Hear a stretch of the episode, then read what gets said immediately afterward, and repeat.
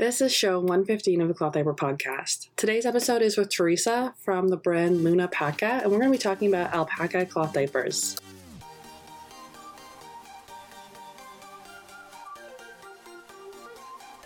Welcome back to the Cloth Diaper Podcast, a podcast dedicated to sharing stories, conversations about cloth diapering from around the world. And today's episode is with Teresa from LunaPaca. This is a long overdue conversation. Teresa is phenomenal. Like, I can't even begin to describe her. Uh, she just has so much incredible knowledge about diapering and textiles, and she brings that all together to create LunaPaca. If you haven't heard, LunaPaca is one of the most recent innovations, leveling up of the cloth diaper industry. And Teresa will explain all of that on today's show with today's conversation. You can find the show notes for today's episode at cloth diaper podcast dot com. You can sign up for our newsletter and access so many more great resources. If you don't know, I've also written a book, Cloth Diapers, The Introduction to Textiles, Washing, and More. And while we don't talk about alpaca diapers in that book, it is a great resource for all those other times. You can buy it on Amazon, at your favorite book retailer, and at nest and sprout dot c a. You can also buy LunaPaca diapers at nest and sprout dot c a if you're Canadian, or if you're in the United States, shop directly with Teresa at LunaPaca. Now, let's get to the show and learn all about this phenomenal brand. Oh my gosh. So my first cloth diaper was actually the first diaper I ever changed. And it was for my baby sister. She, I was, I'm nine years older than her. And it was a pre-fold with a P U L cover and like Velcro. And I had no fear because I was like nine. I had no fear of these giant diaper pins, like stabbing it in there on this newborn baby, my little sister. But it's so memorable because I was so afraid that I had broken her because her umbilical cord stump fell off while I was changing the diaper. Oh, I was like, why so, do you have this core memory? Okay, that's why you have very, this core very core memory of like, I broke the baby. But, uh, so you're definitely like, and diapering a newborn newborn, like to have an umbilical stump. So your mom cloth diapered all four of you or just your sister? I don't. She doesn't remember, which is funny. There were four of us. I asked her because now me and my other sister, a different sister, were doing this company together. Um, so I said, and I, and actually I have a picture. My dad sent a picture of my sister, who's my business partner, in a pre-fold with diaper pins running around like the construction zone in our house. So definitely use cloth for her too. So uh, I think my brother and I had disposables. I don't know. They were like, they're so just kind of on the radar. And when you had a baby, what, two years ago? No, uh, my oldest is uh, your youngest age. So my oldest is five. Oh, yes. Five. Okay.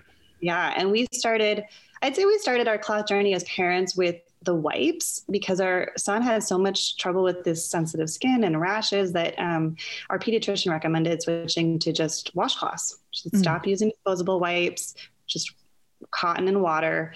Um, and that really helped. And when we had our second, who's now turning three, um, my husband was so fed up with the garbage that he just was like, I read it on Reddit that you can just cloth diaper and it's really easy now. And so he like bought some pocket diapers on Amazon and he's like, we're doing this. So it was really sort of, uh, yeah, not the traditional path, I guess. Of no, uh, I mean, way to go for your husband and Reddit. And bring home pocket diapers, and here you are now with a business. Yeah, so that so that started us off on par- on pockets, and um, great in the beginning, but then at some point, you know, he got. We were sending them to daycare too, so go go daycare. They were they were awesome, um, but then they started getting leaks, and as he got bigger, and it was just, uh, and the microfiber started to smell. That's when I went down the rabbit hole. And at the bottom of the rabbit hole, somehow you discovered alpaca wool? Alpaca, yeah. Yeah. So tell me what you've done. LunaPaca just launched early twenty twenty-one, and you're innovative in the industry because this is the first time that we've seen a new textile enter the market. Somehow you came to a conclusion of creating an alpaca wool. What, how does that go? Where, what do you want to tell consumers about it? Yeah. So uh, I'll start by saying that we started with this. I really wanted to simplify the laundry stuff. At the time, I was a volunteer with a cloth option. And so I was processing donations, um, really struggling with some wash routines and, um, and getting some of these donations clean. And Um, also just like really excited about wool. I had discovered wool and I couldn't convince anyone to do wool because of the lanolin and the emulsifying. And I'm like, it's really not that hard. But I think the cognitive burden was just a lot. I mean, cloth diapering already. So I felt like wool was reserved for like the pro cloth diapering parents. And I'm like, that's not how it should be because wool is amazing. Like, no, I just amazing. think I am. Um, I'm chatting with an Estonian mom this morning and because she wanted a copy of my book and I just sent her a P D F and I was like, ignore the wool section. I've learned so much about wool in the last three years. And she's like, yeah, I use wool exclusively um, because I'm such a lazy parent. And I was like, oh, maybe that's what I should title my section next time when I republish it. The lazy parent diapering. And she's like, that's what we say in Estonia. Everybody, lazy parents in Estonia, we all wool diaper. It's just, it's the lazy way.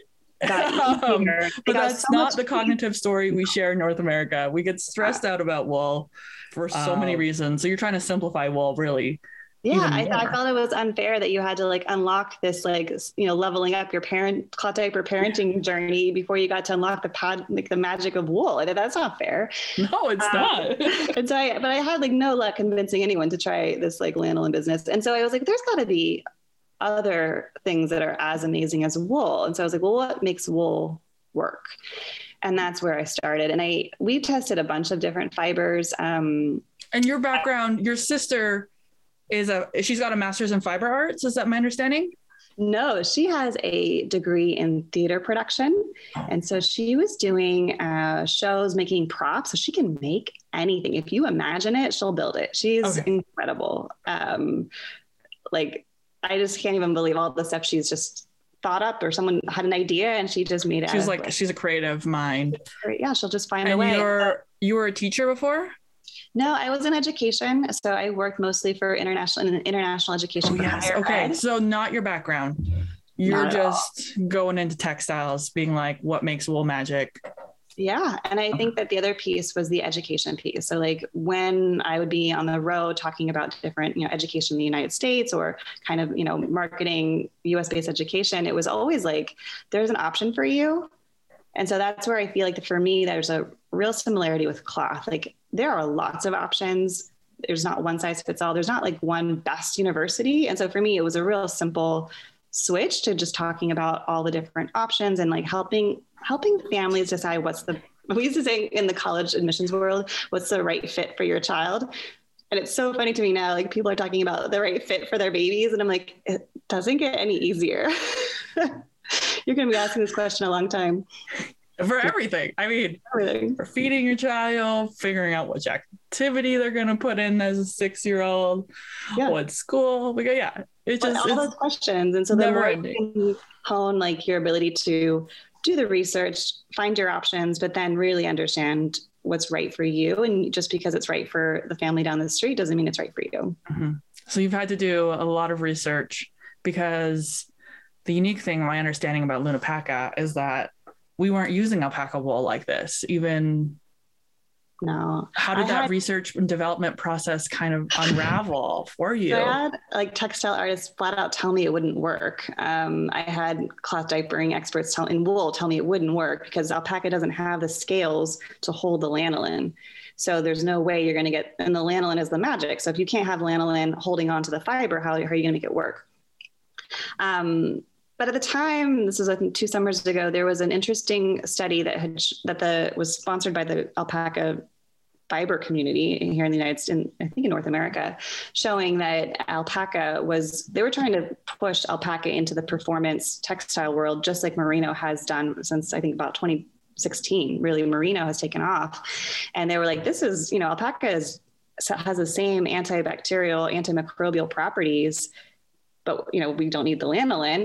Um, and so for me, that was the kind of the key piece. I knew it was hydrophobic. I didn't know how it would do with urine. So I had a woman who, uh, she runs a mini mill in, um, Turlock. And, uh, so I visited her, met her alpacas, and she had some extra ro- like alpaca rovings that she hand spun, hand wove for me into a little like grid. And then I dumped like urine on it. That was my first clay. The problem was, Bailey, you can't get one hundred percent alpaca very easily, yarn or anything. There's usually some kind of plastic synthetic blended in there, and it has to do with how it's spun and, and uh, the milling process. So it's usually blended with something. Um, and that plastic will hold on to smell, as you know, with my, I knew with microfiber and all this other stuff that anything with plastic in it wouldn't be a fair test. So I really had to kind of go to the source to find something I could trust before I could. I'm trying to imagine you just like, like, how do you stumble upon an alpaca study? Oh, because, so I went to grad school and I love research, and I, my favorite books are like non profit or non-profit, non, uh, non-fiction books, right? Like I love just learning. And I think that when you're a curious person, like the world is fascinating. Mm-hmm. And so I just, I just have never found myself in the world of alpaca farming. So I... well, I would be like breastfeeding and like on my phone, and I would just be like researching and reading. And you have a lot, I mean, it's funny as a, as a mom, you're really busy, but then there are these like downtimes where you're like trapped. Mm-hmm. You have a phone, you have like access to the world. So I kind of miss that, because now my kids are really busy and I don't necessarily always have the same downtime to spend six hours. I don't know how, but in a, in a spiral. So you find alpaca and you work pretty hands-on, it sounds like, with a lot of farmers and weavers yeah. to yeah. really kind of create a textile. Is So you've put out a utility patent on this because this is the first time that you're introducing, right? How did you explain that to me the other day? So uh, alpaca yarn has been used, and I've seen knitted alpaca like pull-ups and stuff out on the market. Up until recently when I started, when I launched, everyone had said you need to add lanolin to it. And I knew it was like, all right, you're selling this with lanolin. You're, you're saying it's just as good as wool. It's similar to wool, but you know, more expensive. And so I, I knew there'd be a switch once I kind of came to market. And so we did not, um, we left the knit stuff alone, but a lot of the research that we were doing was how to get the best performance out of this fiber for a diaper. And with knits, as you know, with wool, you know, the, the knitted wools, they they're great, but when you felt them, that's when you really get that kind of bulletproof effect. And why is because that fiber is actually coming together for a more solid barrier. So water or pee will like push through anything that's porous. And so the less porous you can make it, the more of a chance that that cover has, has to do its job. So we really focused on woven fiber. Our fiber, our, our material is a very, very finely woven alpaca. I mean, the yarn we use is like thread. It's so, so small um, and thin and, and just, and it's super fine premium baby alpaca. It is the most luxurious of like the alpaca isn't a l- luxurious fiber, but we chose the softest, most premium fiber on the market because we really wanted to, for that additional cost, extra cost, we just wanted to provide this complete luxurious experience, and the softness really made a difference for us. And an interesting thing I think I've picked up on is that alpaca wool is really kind of hard to process. And so this entire journey has been so much trial and error and trying to find safe ways to process fiber and where to do it and how to do it. And so intricate. Um, what has that felt like as an entrepreneur going through that learning experience and, you know, one day not knowing anything about alpacas and now being a... expert, pseudo expert on your way there? It was fat, like I revolutionizing I alpaca wool. This like real um, strange moment when I was with an alpaca farmer and she didn't know that alpaca was hydrophobic. And she said, what do you mean? And I took my water bottle and just like dumped it on something she had like woven beautifully. And I was like, see? And I had, of course, like a cotton flat in my purse because I'm a mom. Like, of course I have a cotton flat in my purse. And I just like dabbed it up really fast and it was completely dry. And, and she was shocked. She just had no idea. So I think that there, for me, what was so exciting is that not only was this an amazing textile, but there was just not a lot known about how incredible it was, even by the people who, you know, were around it and surrounded by it all the time. Do you have any like speculations on why that is? On what, why it's twenty twenty-two and we're kind of finally learning coming to terms alpaca. With the hydrophobicness and we don't need lanolin on alpaca? Um, I, I don't know. I think it's just, it's a smaller industry compared to sheep's wool, right? And so I think um, the largest source of alpaca would be, you know, Peru. Uh, and we, but actually the second largest like herd of like alpacas is actually in North America. Um, so I think it's like an, in some ways, like an up and coming industry. You're seeing more alpaca in some of these larger brands. Like I see more alpaca sweaters on the market from like Everlane and like Madewell, some of these bigger brands. And they're looking to alpaca because it is a very sustainable fiber as well. So alpaca, I don't remember if I mentioned this before, but a couple of things about alpaca. One is the way they graze. So if you want to like just decimate like, uh, you know, like weeds or something, bring in a bunch of goats. So like cashmere, like th- those goats will just like destroy. Same with sheep. They pull up the root system and they really can just like, you know, do a number on, uh, on plants. Yeah. Alpaca. They use sheep here with the local electricity company for certain areas to just clear area. Fire yeah. zones and stuff. They're great for clearing the land. But if you want to work in harmony with the land and you don't want to destroy those root systems, which is actually important in keeping the integrity of the soil, uh, alpacas are gentle grazers. So they just snip at the top of the plant. They don't pull it up by the root system. And then the second thing, which is super magical, is that their poop has more nitrogen in it compared to other animal poop. So uh, some one of the farmers I was working with, she called it, uh, she's like, it's our alpaca gold. She's like, forget the fiber. Like we can sell the poop because it adds so much more nutrients to the soil. So farmers buy it. Uh, whereas spinning the, the fiber is a lot more challenging and things like that. All right. She actually got, such, like, this farmer got a grant from the Green Deal or something where she got a grant from the government to uh, cut and trim her trees and then mix it with alpaca poop because it's so nutrient rich to create this great um, manure. And so, yeah, some really interesting. I'm on, um, I've got pulled up beside me looking at the alpacas. Um, I'm at fibershed dot org. Yes. And that's probably some of the resources that you've used. Uh, they've got all the, they were talking about the green gold there. Yeah. And pictures of alpacas, which is just really fun to look at while I'm listening to talk.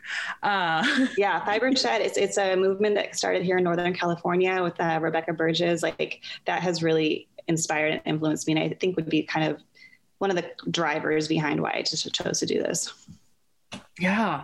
Okay. So you've got your cover. You've designed a pretty simple, straightforward, it's a three size system with alpaca wool. Where you're, where do you make it?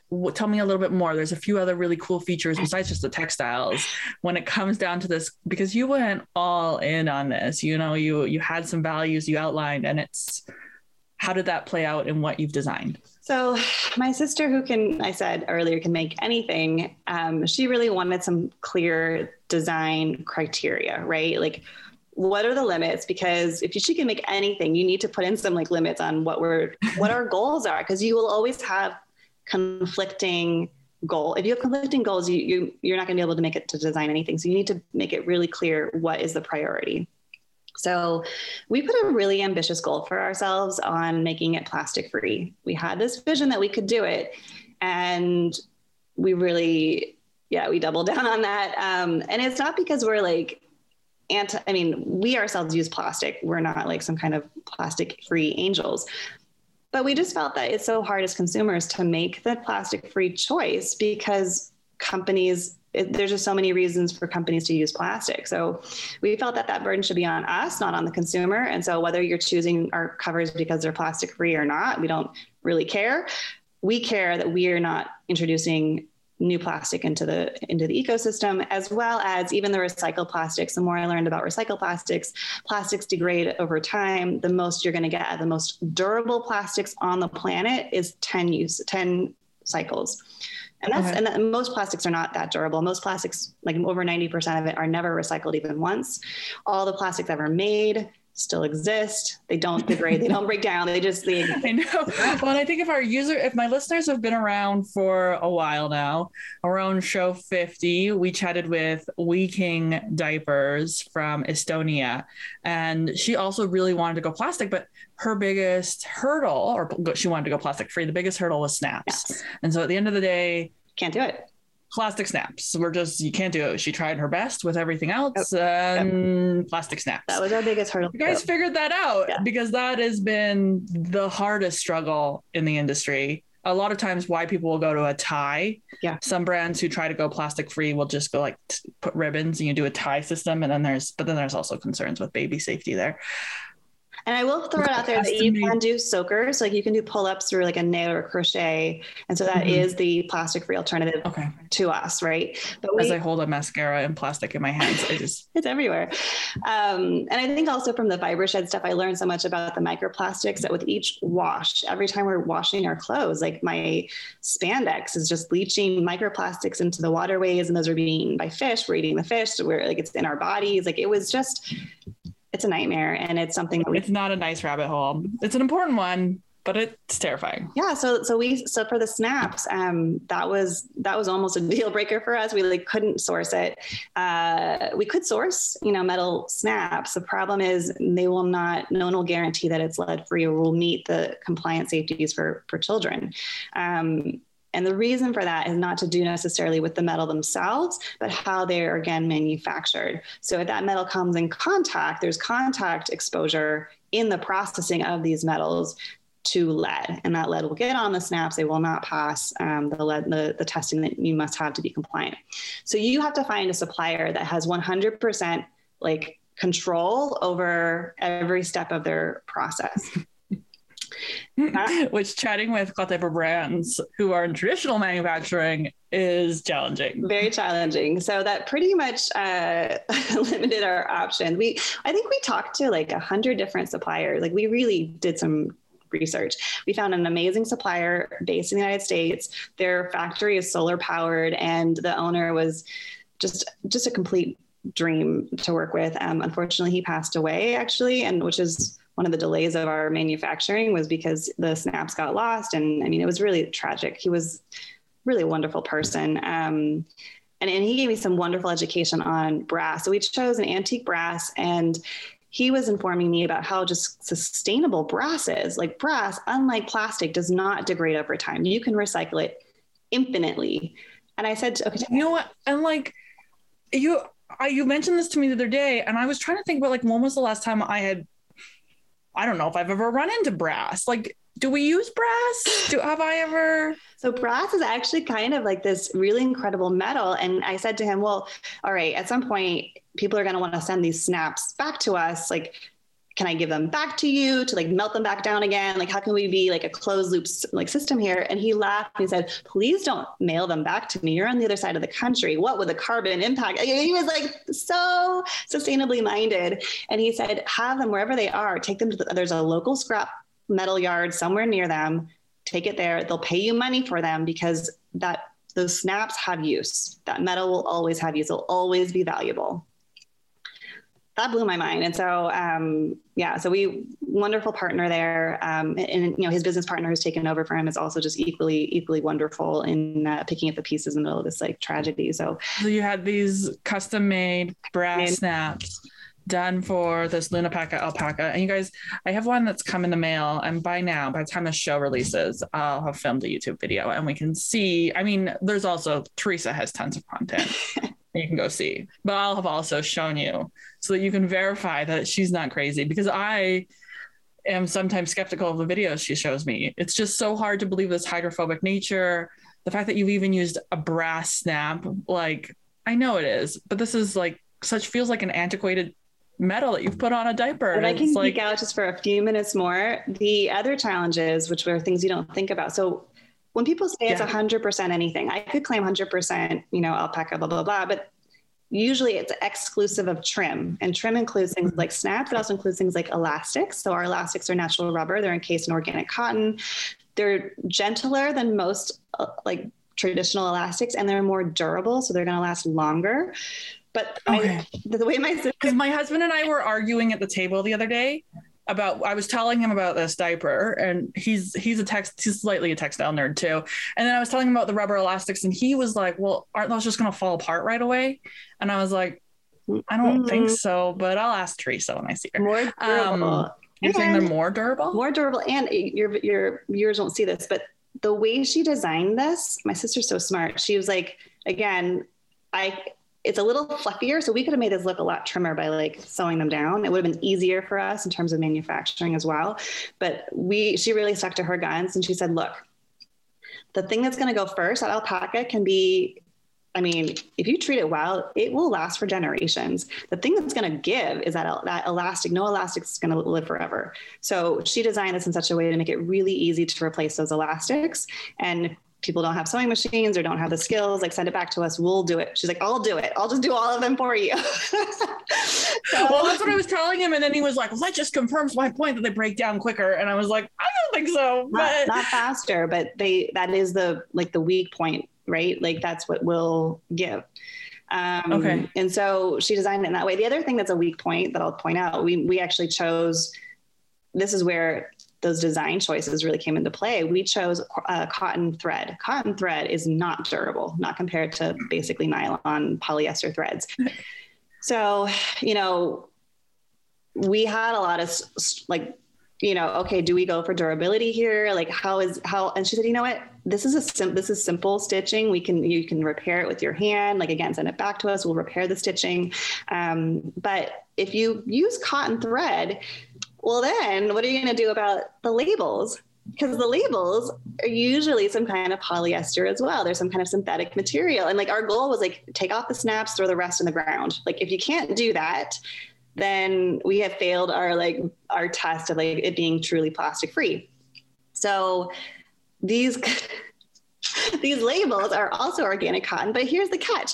They're usually printed with some acrylic based ink, which is plastic. Yeah, it's funny because you have these values you're sticking to, and it feels like you just keep hitting all these little, oh. It seems easy. Like, yeah, let's go plastic free. Let's go synthetic free. But no, it, yeah. So it was like the thread, the ink. So the ink is a pla- plant-based ink. It's like everything, again, you take out those snaps, everything else will compost in your compost. And like, and we really like stuck to our guns on that. And the other thing too, is like in our packaging, um, you know, alpaca will attract moths just like wool will. And so usually you want to ship that in plastic to prevent like any kind of critters and stuff. And I was like, there's got to be another way. I don't want to like do this, all this work just to stick it in plastic. So, um, we send them all with these little, uh, cotton satchels that are filled with organic lavender. So again, you can have that nice fragrance when you open the packaging, but it has a dual purpose of really keeping that, protecting that, that alpaca. And you can continue to use that, that lavender to, to store with your alpaca when it's not in use. So okay. We really just were trying to think about, and all of our packaging too, like our um, hang tags, everything is from recycled paper. And we, we use like a super green printer and like just an incredible amount of thoughtfulness in terms of like the companies we've partnered with for our packaging, like um, Eco yeah, I, um... research on what they, they, because not everything is even curbside recyclable, right? Like some people just don't have curbside recycling available. I just like, I have a hard, like I'm, I can dream big pictures, but putting all these little steps in pre- pre- place is just amazing to watch because it's not my skill set at all. So what an incredible strength to have to like, it was one at fine tune every yeah. detail in this product. And I think like people who are, if you're brands who are listening, one thing I've really picked up that I think would be great to see kind of uh, replicated in the industry is this easy replaceable elastic. Yes. Um, the synthetic elastics in our P U L and our fitteds, how can we as an industry maybe think about that better in our design so that consumers can have a easier, better experience with replacing that elastic because they are, they are replacing them. Um, I threw away so many donations because the elastics were just shot and not replaceable. That P U L was still good. Yeah, that's the elastics are just they're just popping, they're just going. And so it's like, and you, okay, well, you know, fitted makers could embrace that too, you know, finding ways to make it so that they could easily replace it. Pocket makers, we can all be doing, and pocket design, there are ways to do it, but people aren't doing it. Um, thinking about the long-term sustainability of our industry, you know, can apply, we can apply that to multiple textiles. And even just the idea of like, you know, fabrics have come and like textiles have come such a long way, but a lot of this innovation has come with blending fabrics and blending these, you know, like with synthetics, mm-hmm. When you take a natural fiber and you blend it with synthetic, you can no longer recycle it in either direction. Mm-hmm. It would in some ways be better to have one hundred percent synthetic materials and one hundred percent natural materials and layer them or whatever, but don't blend them at the source because in the, at the thread level, because you can't undo it and easily recycle them. So again, I had these garbage bags filled with donations that I couldn't take to textiles donation places because they were blends. They, they were not, if it was all cotton, I could dump it off, no problem. But the rest went right to the dump. And I think just when you see it at that scale, it was just, uh, yeah, something. Yeah. Like- oh, I just like, I, um, bamboo, because bamboo is rayon when we, and we we're blending bamboo with everything right now. And, and then it's okay. So yes.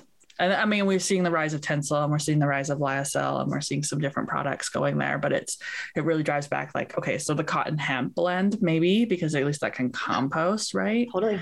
Um, yeah. Hemp's great. And, um, we're looking into it ourselves actually. And, uh, I'll also say with bamboo, my sister pointed out, I didn't know this, and I, I don't hear about it in the cloth diaper industry, but she said, oh, bamboo rayon. She's like, there's a rayon sensitivity, because she worked so much with uh, wardrobe and, and um, performers. And she said, people are, have sensitivity to rayon for sure.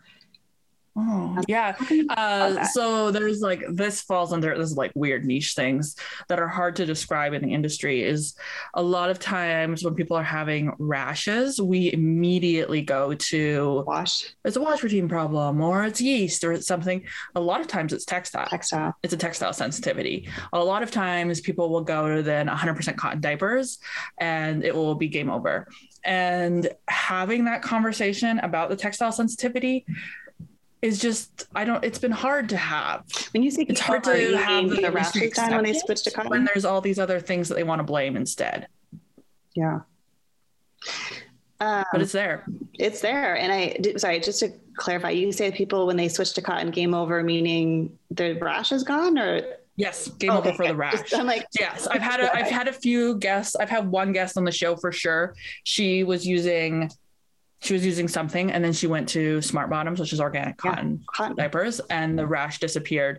And so um, cotton is yes. not a perfect textile. There's a lot of issues with it, but I will say, when it comes to baby skin, it is time tested. Um, it, like we we had tubs and tubs of Desitin in our home because of our first child, and we were using those with the pocket diapers. I know you're not supposed to, so we had like these liners, and it was just like a, a big mess. And then we just like got rid of all that, switched to cotton. I swear to you, he never had a rash again. I, could, yeah, I like, couldn't believe it. And it was two things. It wasn't just the, so cotton, not having the irritation. Yes. Also the, the wetness thing. I used to think my son had a wetness sensitivity, but when it's so, it's such a breathable fabric and you pair it with a cover that's equally breathable, it doesn't stay wet on the skin. And I, I looked at this, I, I did a funny experiment with a disposable, and I, I poured water in it, and then I like, I felt it. Have you ever done this? No, I don't know why I haven't though. Cause I'm like, why haven't I done this? Um, it's gross. It. I and actually, it's shiny. And I'm like, ew, this is what my son sits in. Like, this is disgusting. And so it was, of course, water, it was water, but it just wasn't the same. And if you, and if you do that same experiment with cotton and you get it same amount of water on it and you touch it, it doesn't feel icky. Mm-hmm. And I, I, so I did, I just recorded a show that will come out around this time, guys, with Laura. We were talking, she's a A D H D and autism. And we talked a lot about textile sensitivity in that conversation. Um, and so as a old parent who my kid's now six and just got diagnosed with A D H D. And I think about my diapering days, he was a fussy kid. Mm. He was fussy in disposables. He was fussy in cloth. He was fussy anytime he peed. And thinking about what clothes he chooses to wear now, and then what my diapers were I used. And then even like thinking about which diapers, you know, really worked for him. I, I tended to go to cotton. We used a lot of wool because the experience was yes, sir. probably, I probably didn't put the pieces together, you know, back then, but looking back at it, okay, well, you know what? These were diapers that made our day-to-day feel more enjoyable. I mean, because he was crying less, you know, these subtle shifts in textiles uh, that are, I don't know why it's a weird conversation to have with parents. Like it shouldn't be, we shouldn't like, you know, your child's crying. Maybe you should try a natural fiber diaper. Like, well, I'll tell one story, which is funny. One of my early, early testers was just like a friend of mine. She was not into cloth diapering. She was like, I'm a busy mom. I don't have time for this.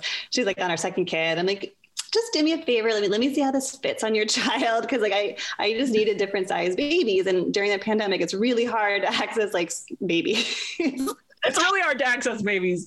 I know. Even like every now and then I'm like, can I, would you let me borrow your baby? So, so she started using it. Um, And her daughter, like her toddler, wouldn't take it off. So she was like, I have to tell you this. I'm using your alpaca cover over our disposables. And I was like, but why? And she's like, because my daughter insists it's, I want to wear my soft diaper. It's like, soft and it probably muffles the noise and... and it catches extra things at night. And I was just like, oh, that's so cute. And then she went to go, my same friend went to go visit her friend who just had a baby on the East Coast. She went to go help her out and is like a new mom. And she said, oh, and my, that friend was using cloth diapers. And I felt like I knew a little bit about cloth diapering. And so she was using a different brand of uh, like, you know, it was like uh, all-in-ones or something. But she said the material, she goes, now I understand. I was like touching it all day, these like these diapers. And I was, I didn't want to tell her, but I was like, ew. And I was like, you can tell me, that's fine. But I think she got it. And it's like, when you, you don't realize as a parent how much you're touching these materials.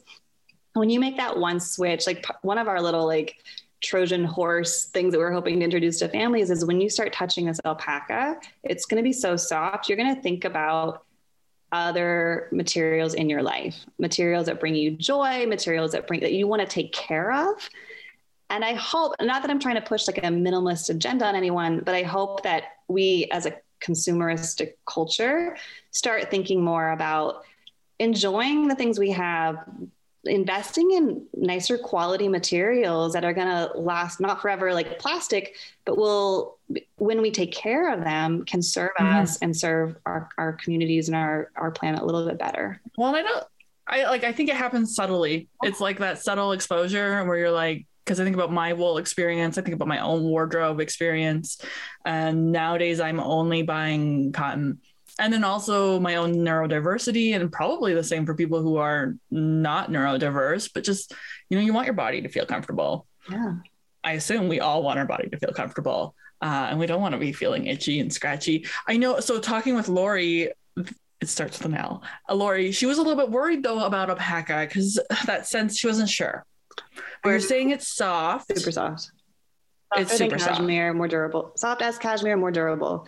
It's like the softest soft. So some alpaca. And then people who have wool allergies, it's to lanolin, correct? Like it's the protein in lanolin. Two things. So if you've got a wool allergy, it could be lanolin, which is most common. And lanolin exposures over time, like increase that sensitivity, right? So lanolin is not just in wool and on your diaper covers. It's in a lot of makeup products. It's in skincare products. So that, that exposure over time, you could have a sensitivity develop. The other thing about wool is those scales. So merino is really soft. Those scales on a microscopic level are much smaller and like it's a finer, um, softer because of that. So that itch factor can be a sensitivity for a lot of people. If you get some coarse wool, I don't care how much lanolin you put on it to coat that fiber, it's still going to be itchy because you got those scales. Or it's going to be sticky. And, sticky, and that's not really nice either. Whereas the if you look under a microscope, and I have a picture, I think on Instagram somewhere of the, of the, the comparison, it's so much smoother. You don't get that. You don't have the lanolin, but you also don't have that itch factor because you just don't have the scales. Okay. And that's, that really helps with like the texture. You did say once though, that maybe there's like a smell factor. My husband brought that up with a coworker who had an alpaca pillow for some reason. He said it got wet anyways. So that could be a deterrent for families. Maybe we should give a warning. So, yeah. I think that so we had one, one family who, she said the washing of it smelled like, like a wet animal because it is, it's, you know, animal hair and it's going to smell like a wet animal when it's wet. That said, it shouldn't, I, I, asked her a couple more questions. I said, it shouldn't be getting wet when you're using it. So it shouldn't okay. be smelling like anything when it's not wet. Right. It's like, okay. So, so it, like, and the advice also I gave to her was, um, we recommend a fragrance-free wash. We use, um, you know, unscented wash because we feel that's, you can really smell if it's dirty and things like that. But for her, I said, you may want to switch to a scented wash if that will make the washing experience more sustainable okay. for you. Um, And so she did that. And I think that helped her. And I think like listening to your sister talk to the business group the other day, talk about the washing, and you, both of you do it. uh, taking care of alpaca reminded me a lot of taking care of hair. Like it was just a gentle, smooth process. You don't want to do it a whole lot, and you're conditioning, and you've got all that super simple instructions on your website, right? Yeah. So we recommend, there's a couple of ways you can wash it. I mean, there's a lot of options out there, but it's like hair. So you want to clean it, you want to condition it. We use Soak, and we recommend Soak, and we sell it on our website. Soak is really, really easy. It's a, um, a rinse-free wash. So what that, what we found is that if you just soak it in a, in Soak detergent and water for like fifteen minutes, and then rin- we do recommend rinsing it off, just because it's potentially baby skin, and you just don't, I don't like to mess with extra, you know, things on there if I don't have to. So I, I rinse it off, and then I dry it with like a flat, because this is super absorbent. So it'll just suck a lot of that extra water out, hang both out to dry, and it dries faster than wool. It's like really, really easy. Um, we think we find with the Soak, you don't actually have to condition it. It's like a two-in-one shampoo conditioner. Okay. But if you're going to use something like Unicorn um, fiber wash, we would want to pair that with the, um, the, the, the Unicorn Beyond Soft. The Softer's great. I love, I love that company. Um, but it's kind of like a two-step process. Um, or if you're using something like baby shampoo, it's also a very gentle cleanser, or like Doctor Bronner's, you can definitely use those, but you're going to want to condition that fiber at some point to like lock in that softness. And so you can use, yeah, like a conditioner or like a Beyond Softener. Okay.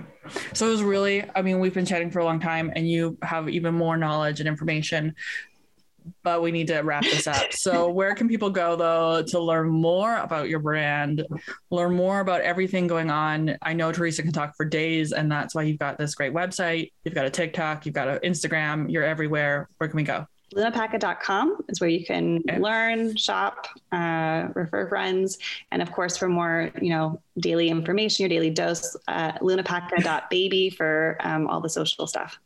Thank you for joining me on today's episode of the Cloth Diaper Podcast. The show notes for this episode can be found at cloth diaper podcast dot com dash show dash 15. forward slash dash show 15 cloth diaper podcast dot com, and you can sign up for our newsletter. You can access all the great resources, and for more diapers, of course, get LunaPaca at luna paca dot com, or if you're Canadian, grab it at nest and sprout dot c a. I can't wait to see you online.